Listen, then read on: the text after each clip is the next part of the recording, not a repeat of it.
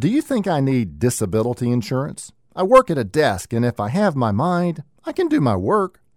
Well, I've heard the all I need is my mind line for years. It's always said by someone who has never been sick or hurt. If that's you, I'm truly thankful for your good fortune. But to help you get in touch with how being disabled might affect your mind, let's try a thought experiment together. What would happen to your ability to think if you took a hammer and you gave your index finger a good hard whack. Or set the alarm clock for 2 a.m. one morning, wake up, and then try to think your way through a really tough work problem. Pain and fatigue have a way of short circuiting our best cognitive skills. So, no to the if I have my mind, I can work statement. That may end up being true, but it is by no means a certainty should you ever become disabled. If you work and you're not independently wealthy yet, you need disability income insurance to protect you against disaster and financial ruin. Many of us have a view of what it might mean to be disabled. Handicapped parking places and Paralympics cause us to think of disability as being the result of a freak accident. But that's the exception, not the rule. According to the Council for Disability Awareness, illnesses like cancer, heart attack, or diabetes cause the majority of long term disabilities.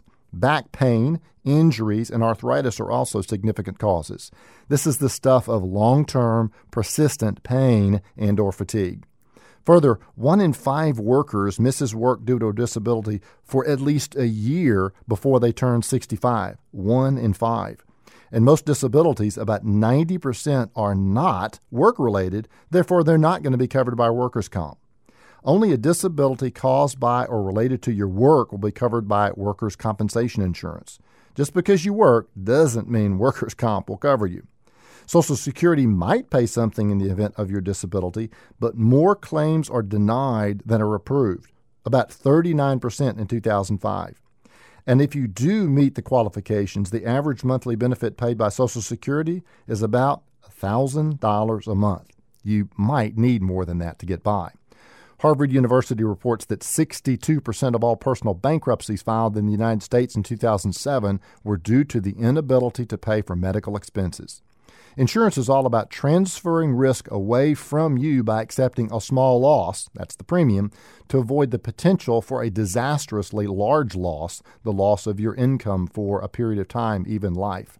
When it comes to your ability to earn an income, that's a great trade to make. Now remember, talk to a qualified agent and be a careful shopper, ask a lot of questions, but the bottom line is yes, you need it. Get covered. Offering you wisdom on wealth, I'm Byron Moore.